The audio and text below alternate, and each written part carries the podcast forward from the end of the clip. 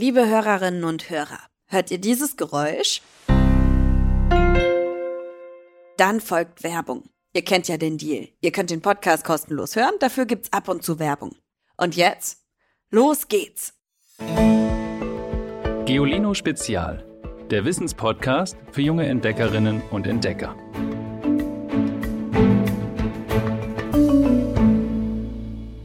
Hallo ihr Lieben! Ich hab's euch ja in der letzten Folge schon gesagt. Ich liebe den Wald. Und auch das habe ich schon gesagt, der Wald ist überlebenswichtig. Für jeden von uns. Aber er ist bedroht. Inwiefern und wie wir ihm helfen können, darum geht's in dieser Folge. Ich bin's, eure Ivy, und ich freue mich, dass ihr wieder bei uns gelandet seid.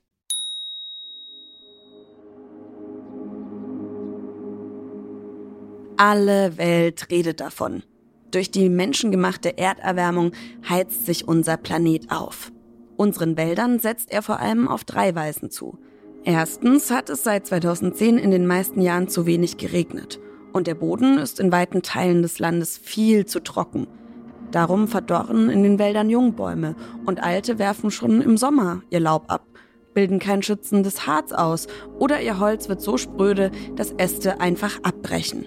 Zweitens gibt es durch den Klimawandel häufiger und heftigere Stürme, die dem Wald schaden. Und drittens nimmt durch die anhaltende Trockenheit die Waldbrandgefahr zu. Ein Blitzschlag oder eine achtlos weggeschnippte Zigarette kann da ein großes Feuer auslösen.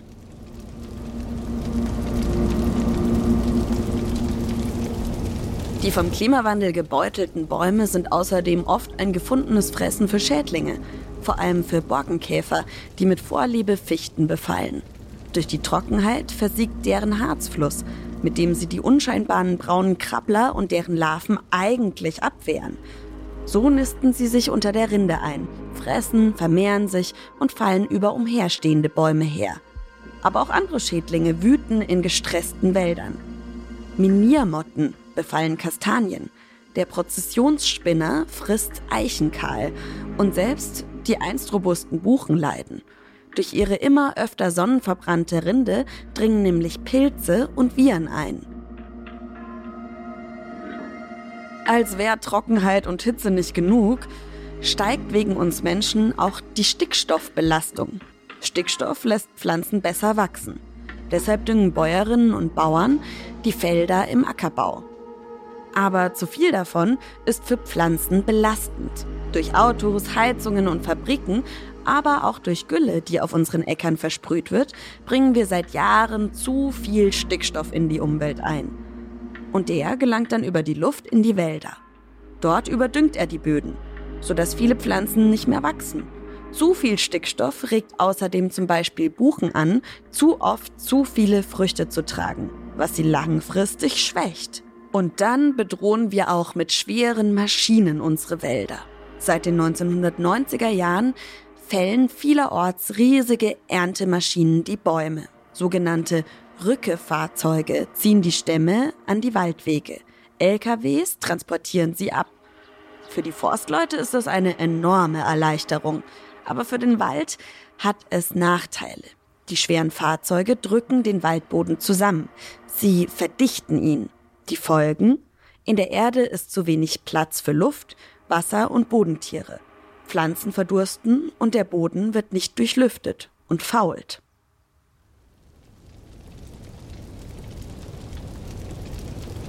Feuer ist verdammt gruselig, aber es bricht immer öfter in Deutschland aus, so wie im Sommer 2018. Da sehen die Menschen im brandenburgischen Treuenbrietzen wortwörtlich schwarz. Denn tagelang wütet ein Feuer und 400 Hektar Wald verbrennen. Das ist erst einmal schlimm. Aber für Forschende bringt diese verkohlte Fläche eine riesige Chance. Sie nutzen sie nämlich als Freiluftlabor und wollen so klären, wie der Wald für den Klimawandel fit gemacht werden kann. Aber mal von vorn. Wie entsteht eigentlich so ein Feuer im Wald? Wer ein spektakuläres Lagerfeuer entfachen möchte, sollte keine Äste mit Blättern hineinwerfen. Denn Blätter speichern viel Wasser und wenn die ins Feuer kommen, dann qualmt es nur. Viel besser brennen die trockenen Zweige eines Nadelbaumes. An ihn schießen die Flammen empor. Es knistert und knackt. Funken fliegen wild umher. Bei einem Waldbrand wird das allerdings zum Problem. In deutschen Wäldern stehen zu wenige Laubbäume, die ein Feuer bremsen können. Und viel zu viele ausgetrocknete Nadelbäume, die wie ein Brandbeschleuniger wirken. Und genau das ist vor 4 Jahren bei Treuenbrietzen, einer Kleinstadt in Brandenburg, passiert. An einem heißen, trockenen Tag im August hat sich im Stadtwald ein Feuer entzündet. Und weil im Wald fast nur Kiefern standen, ist es rasant gewachsen. Die Funken sind sogar über Bahnschienen und eine breite Straße hinweggeflogen. So ist auch der Wald auf der anderen Straßenseite in Flammen aufgegangen. Als die Feuerwehr den Brand dann endlich löschen konnte, hatte er eine Fläche zerstört, die fast so groß war wie 560 Fußballplätze. Ein erschreckender Anblick. Als die Forscherin Jeanette Blumröder den verbrannten Wald nachher besucht hat, ist nirgends mehr ein grüner Zweig gewachsen. Überall war nur Asche. Daran erinnert sie sich bis heute. Viele Kiefern waren zwar noch gestanden, aber ihre Rinde war verkohlt, ihr Nadelkleid verbrannt. Sie waren tot. Der Anblick hatte Jeanette Blumröder schockiert. Aber dann kam ihr eine Idee. Sie stellte sich vor, was aus dem Wald werden könnte. Eine riesige Forschungsspielwiese.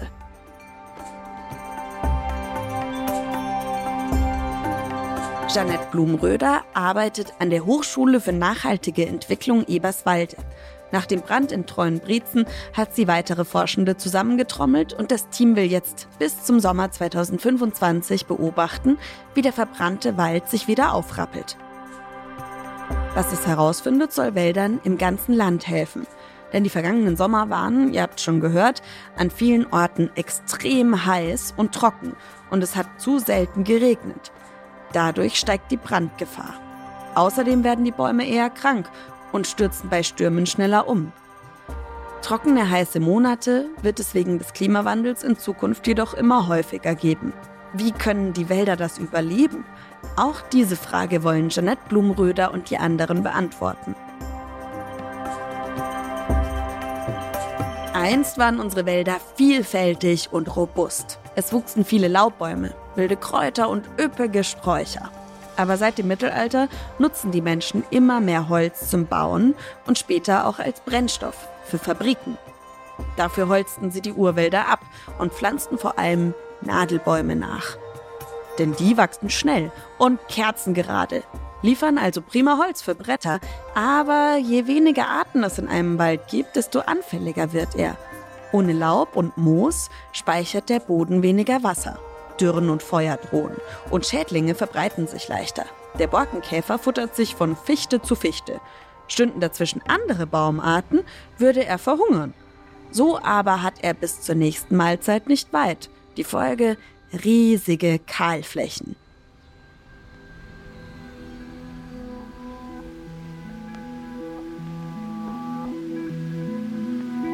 Der Mensch kann dem Wald aber helfen. Und zwar, indem er ihn in Ruhe lässt, sagt Jeanette Blumröder. Deshalb heißt ihr Projekt Clever Forst. Der Wald ist schlau genug, sich selbst zu helfen. Schließlich hat sich die Natur in den vergangenen Millionen Jahren immer wieder an Klimaveränderungen angepasst. Der Clever Forst darf also wachsen, wie er will. Was das Projekt im Brandwald so besonders macht: neben der Clever Forstfläche gibt es noch 2 andere Flächen. Eine gehört zu einer Gruppe privater Waldbesitzer und Waldbesitzerinnen. Sie haben der Natur kräftig unter die Arme gegriffen, haben alle verbrannten Kiefern abgeholzt und neue Bäumchen aus der Baumschule gepflanzt. Auf der 3. Fläche entscheidet der Stadtförster Dietrich Henke, was mit ihr geschieht. Er hat wiederum einen Mittelweg gewählt und die verbrannten Kiefern wie im Clever Forst stehen gelassen. So spenden sie nachwachsenden Pflanzen Schatten und halten Wasser im Boden. Umgestürzte Stämme bleiben liegen, als Nahrung für Insekten und Pilze. Wie im Privatwald hat er aber zusätzlich auch Bäume gepflanzt. Regelt die Natur alles allein, glaubt er, dauert das einfach zu lang. Schließlich soll schnell wieder Bauholz wachsen.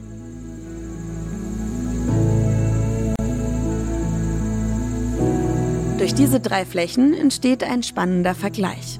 Welcher Wald wächst am besten und kann standhalten, wenn das nächste Feuer kommt? Oder eine Dürre, ein Sturm, eine Käferplage. Die Forschenden untersuchen den Fortschritt auf den 3 Flächen. Was sich jetzt schon zeigt, wo der Mensch nur wenig eingegriffen hat, kehrt die Natur schneller und vielfältiger zurück. Im Clever Forst bildet das Moos inzwischen dichte Teppiche, während es im kahlgeschlagenen Privatwald nur spärlich wächst. Wo die verbrannten Kiefer nicht gefällt worden sind, ließen sich auch mehr Vögel zählen. Vögel sind wichtig, denn sie tragen Samen in den Wald, auch die Samen für neue Bäume. Ein Baum, der sich so ansiedelt, bildet starke Wurzeln, die ihn kräftigen. Bäume aus der Baumschule können dagegen verwöhnt sein. Sie müssen sich erst mühsam auf die härteren Bedingungen im Wald umstellen. Übrigens, die Baumart, die das Clever Forst-Team am häufigsten zählt, ist die Pappel. Der Wind hat ihre leichten, fluffigen Samen in den Wald getragen. Weil Pappeln genügsam sind, haben sie sich auch im gerodeten Boden der privaten Waldbesitzer ausgebreitet. Die haben aber viele der Keimlinge gleich wieder herausgerupft. Pappelholz eignet sich nämlich nicht für Möbel oder den Hausbau, bringt also kein Geld. Und sie wollen lieber wertvollere Baumarten pflanzen. Wer einen Wald besitzt, will schließlich meist auch etwas mit ihm verdienen. Aktuell geht das nur durch Holz. Dabei bietet der Wald viel, viel mehr. Er bindet klimaschädliches CO2, liefert Sauerstoff, reinigt unser Wasser, kühlt die Landschaft und wir erholen uns in ihm. Jeanette Blumröder findet, wenn es auch für diese Dinge Geld gäbe, würden vielleicht mehr Forstbesitzerinnen und Besitzer ihren Wald der Natur überlassen. Die kleinen Kiefern aus der Baumschule, die die privaten Waldbesitzer gepflanzt haben, sind übrigens schon im Folgesommer wieder eingegangen. Die Pappeln dagegen wachsen munter weiter. Einige sind inzwischen fast 5 Meter hoch. Aus Pappeln lässt sich vielleicht kein Tisch zimmern, aber dem Wald nützen sie. In ihrem Schatten können andere Baumarten wachsen und ihre feinen Blätter düngen den Boden. Im einstigen Nadelwald raschelt es darum heute unter den Füßen.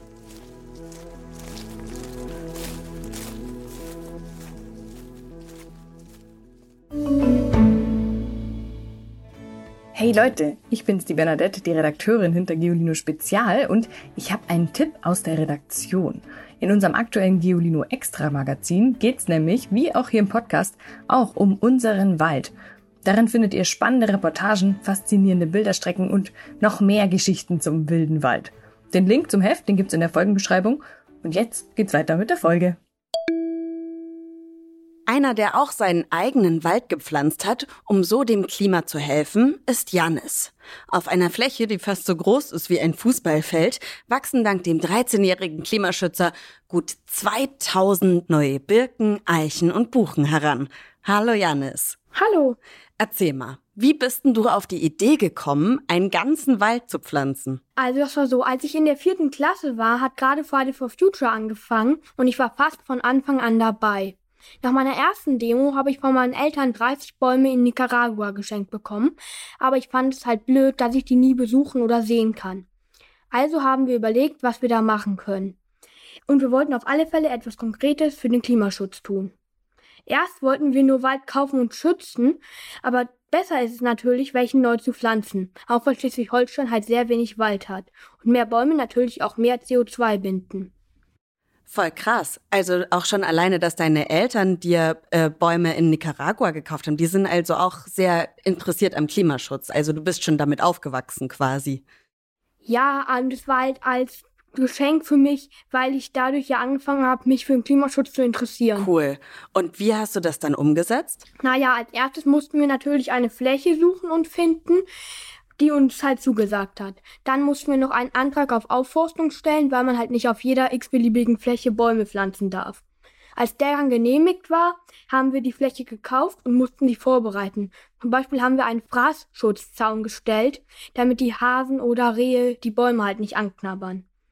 Dann hat uns der Förster erzählt, dass auf die Fläche ganze 2000 Bäume passen und wir haben überlegt, wer uns dann beim Pflanzen dann helfen kann.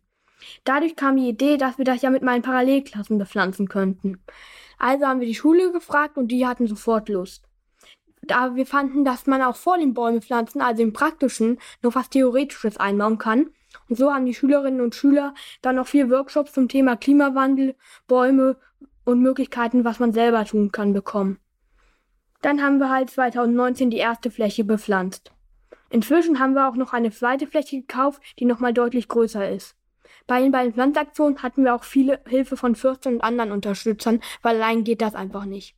Verrückt, wie viel Arbeit das natürlich auch ist, ne? Du hast ja ganz viel Unterstützung auch von deinen Eltern und dir einfach da Unterstützung geholt von Förstern und so weiter, wo du sie gebraucht hast. Aber hast du dich dann immer wirklich mit hingesetzt und mit dich reingefuchst, wie das rechtlich überhaupt ist, wo man Wald anbauen darf und pflanzen darf? Oder hast du quasi da wirklich Arbeitsteilung gemacht? Du hast deine Klassen mobilisiert und deine Eltern haben sich um das Rechtliche gekümmert?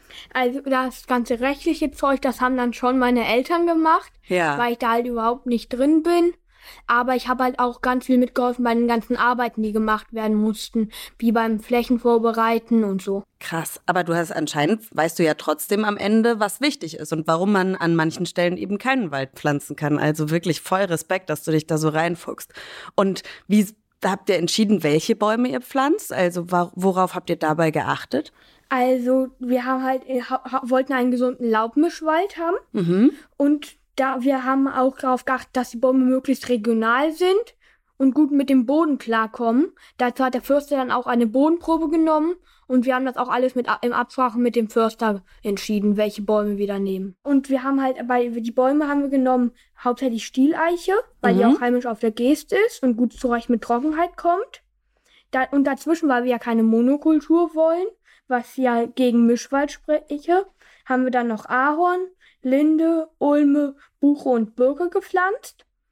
Und Birke auch, weil die halt besonders schnell wächst und dadurch die anderen Bäume etwas verschattet, wodurch die langsamer wachsen und dadurch stabiler werden. Mhm. Außerdem mussten wir auch bei der ersten Fläche eine Randbepflanzung machen als Windschutz, weil das halt eine ziemlich ungestützte Fläche war. Glaubst du, das kann jeder machen?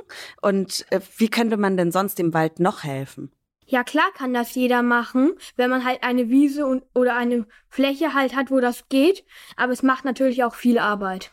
Ja, das hört sich so an. Aber wenn man halt zum Beispiel keine Fläche oder so hat, kann man ja auch fragen, ob man im Dorf oder in der Stadt, im Haus oder so schauen oder fragen, ob man da vielleicht Bäume pflanzen kann. Zum Beispiel im eigenen Garten, im Park, an der Straße oder vielleicht, wenn man einen schönen alten Dorfplatz hat oder so, ob man da nicht was vielleicht eine Linde zum Beispiel da pflanzen könnte. Wenn man halt keine Bäume pflanzen kann, aus irgendeinem Grund, kann man dem Wald natürlich auch anders noch helfen und ihm zum Beispiel schauen, ob man ihn in seiner natürlichen Art erhalten kann.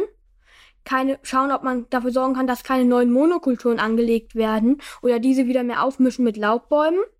Totholz halt liegen lassen, weil das Dünger für die neuen Bäume gibt und da viele Insekten drin leben. Und halt auch den Wald wirklich mit Bedacht nutzen und nicht einfach die jungen Bäume abknicken, absägen oder runtertrampeln, weil man meint, man müsste da gerade langlaufen oder es macht einem gerade Spaß. Auch sollte man nicht nur auf das Finanzielle und den Profit schauen, sondern auch auf die Umwelt.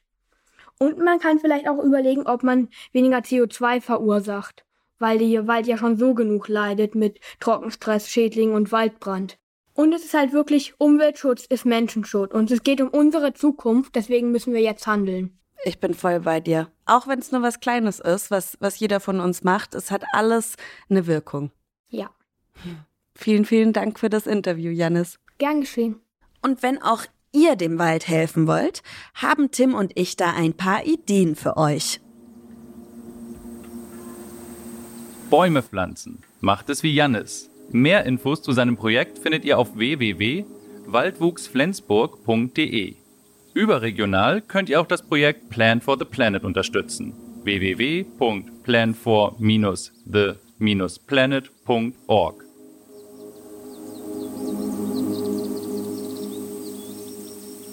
Papier sparen. Zur Herstellung von Papier werden Bäume gefällt. Geht also sparsam damit um. Nutzt Gläser oder Brotdosen statt Einwegprodukte wie Pappbecher oder Brottüten aus Papier. Überlegt euch gut, ob es wirklich nötig ist, etwas auszudrucken und nutzt einseitig bedruckte Blätter als Schmierpapier. Klimaschützen. Fahrt Rad statt Auto, spart Strom, esst weniger Fleisch. Denn mit der Erderwärmung mehren sich die Dürreperioden und die machen den Wäldern weltweit zu schaffen. Ganz schön harter Tobak, wenn man sich so anhört, was den Wald alles bedroht. Deswegen kommt jetzt auch noch ein bisschen zur Aufheiterung unser Witz der Woche. Hallo, ich bin Husna und erzähle euch heute einen Witz. Treffen sich zwei Unsichtbare, sagt der eine, lange nicht gesehen, liebe Grüße.